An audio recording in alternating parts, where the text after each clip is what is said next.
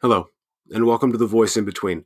If you were a reader of my blog, this is probably a weird bit of change. And if you're new, this is a little bit different for me, so I'm going to work out the bumps as we go.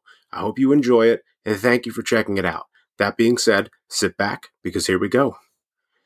I'm not going to talk a lot about the plague. I feel like there's no real escape from it, be it in reality or the barrage of it on social media. Please be safe, please use common sense, and please remember that your precautions protect you and potentially the life of someone else. And that's not only a kind and decent thing to do, it's also doing the bare minimum. And we shouldn't say no to that. A while back, I'd see posts and comments about how AOC was undeserving of her position because she was just a bartender. And this is the kind of thing that doesn't really sound unusual if being said by some smug, rich asshole. And they were, but I was seeing it much more from people that would fall into the lower income, blue collar avenue of life. So because she held a job that they could feasibly hold, she wasn't suited?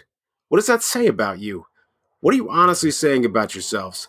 That because someone went to public school, maybe went to an unknown college or no college at all, hold a working class job, maybe they have trouble holding a job at all, that they're disqualified from having an opinion, not allowed to want the best for their community or their family and friends?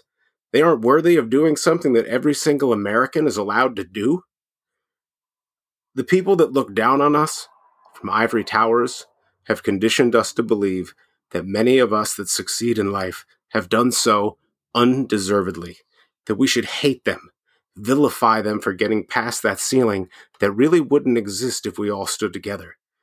If your vision of what we could be doesn't involve trampling the rights and lives of other people, please stand up and do all that you can you have every bit as much right to be involved with your community and government as someone that went to an Ivy League school and will never worry about where their next meal will come from. I'd go so far as to say you have more of a right. Making less doesn't make you less. This is all sport to them. They gladly watch us tear each other apart over scraps while they bring in those stock dividends. But deep down, I feel like they know that if we started making our presence felt in their circles, the world might change. And then they might find that that grip on our lives wasn't quite as tight anymore. I saw a post today online that said, with a picture, if you're anti police, I'm blue family, unfriend me. All right. Blue lives aren't real, they're not a real thing. Are nurses and doctors scrubs covered under that banner? Those are blue too. Blue lives are acquired through a job application and some training. You aren't born into it. It might not even be your first choice of life to lead. If you hate it, you can quit. At best, it's a blue job. And if your job is the only thing defining about your life, that sounds pretty bleak to me.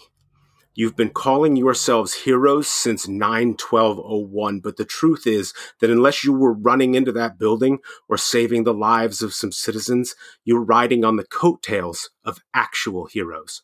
Heroes that wouldn't have called themselves that. They'd have said they were simply doing their jobs because heroes don't need recognition. What our heroes do seem to need is maybe a bit more training, a class that reminds them that killing unarmed civilians is necessary Hell, call me crazy, but I don't think killing anyone is really necessary. Your jobs are to de escalate situations so that everyone walks away safely. If they give you a gun and your first instinct is to draw it on someone, you're a fucking bully.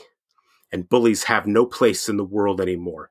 Maybe if we started treating each other with kindness, we'd find that the number of bullies becomes less. But since you're heroes, you're more than willing to be the first ones to begin that change, right?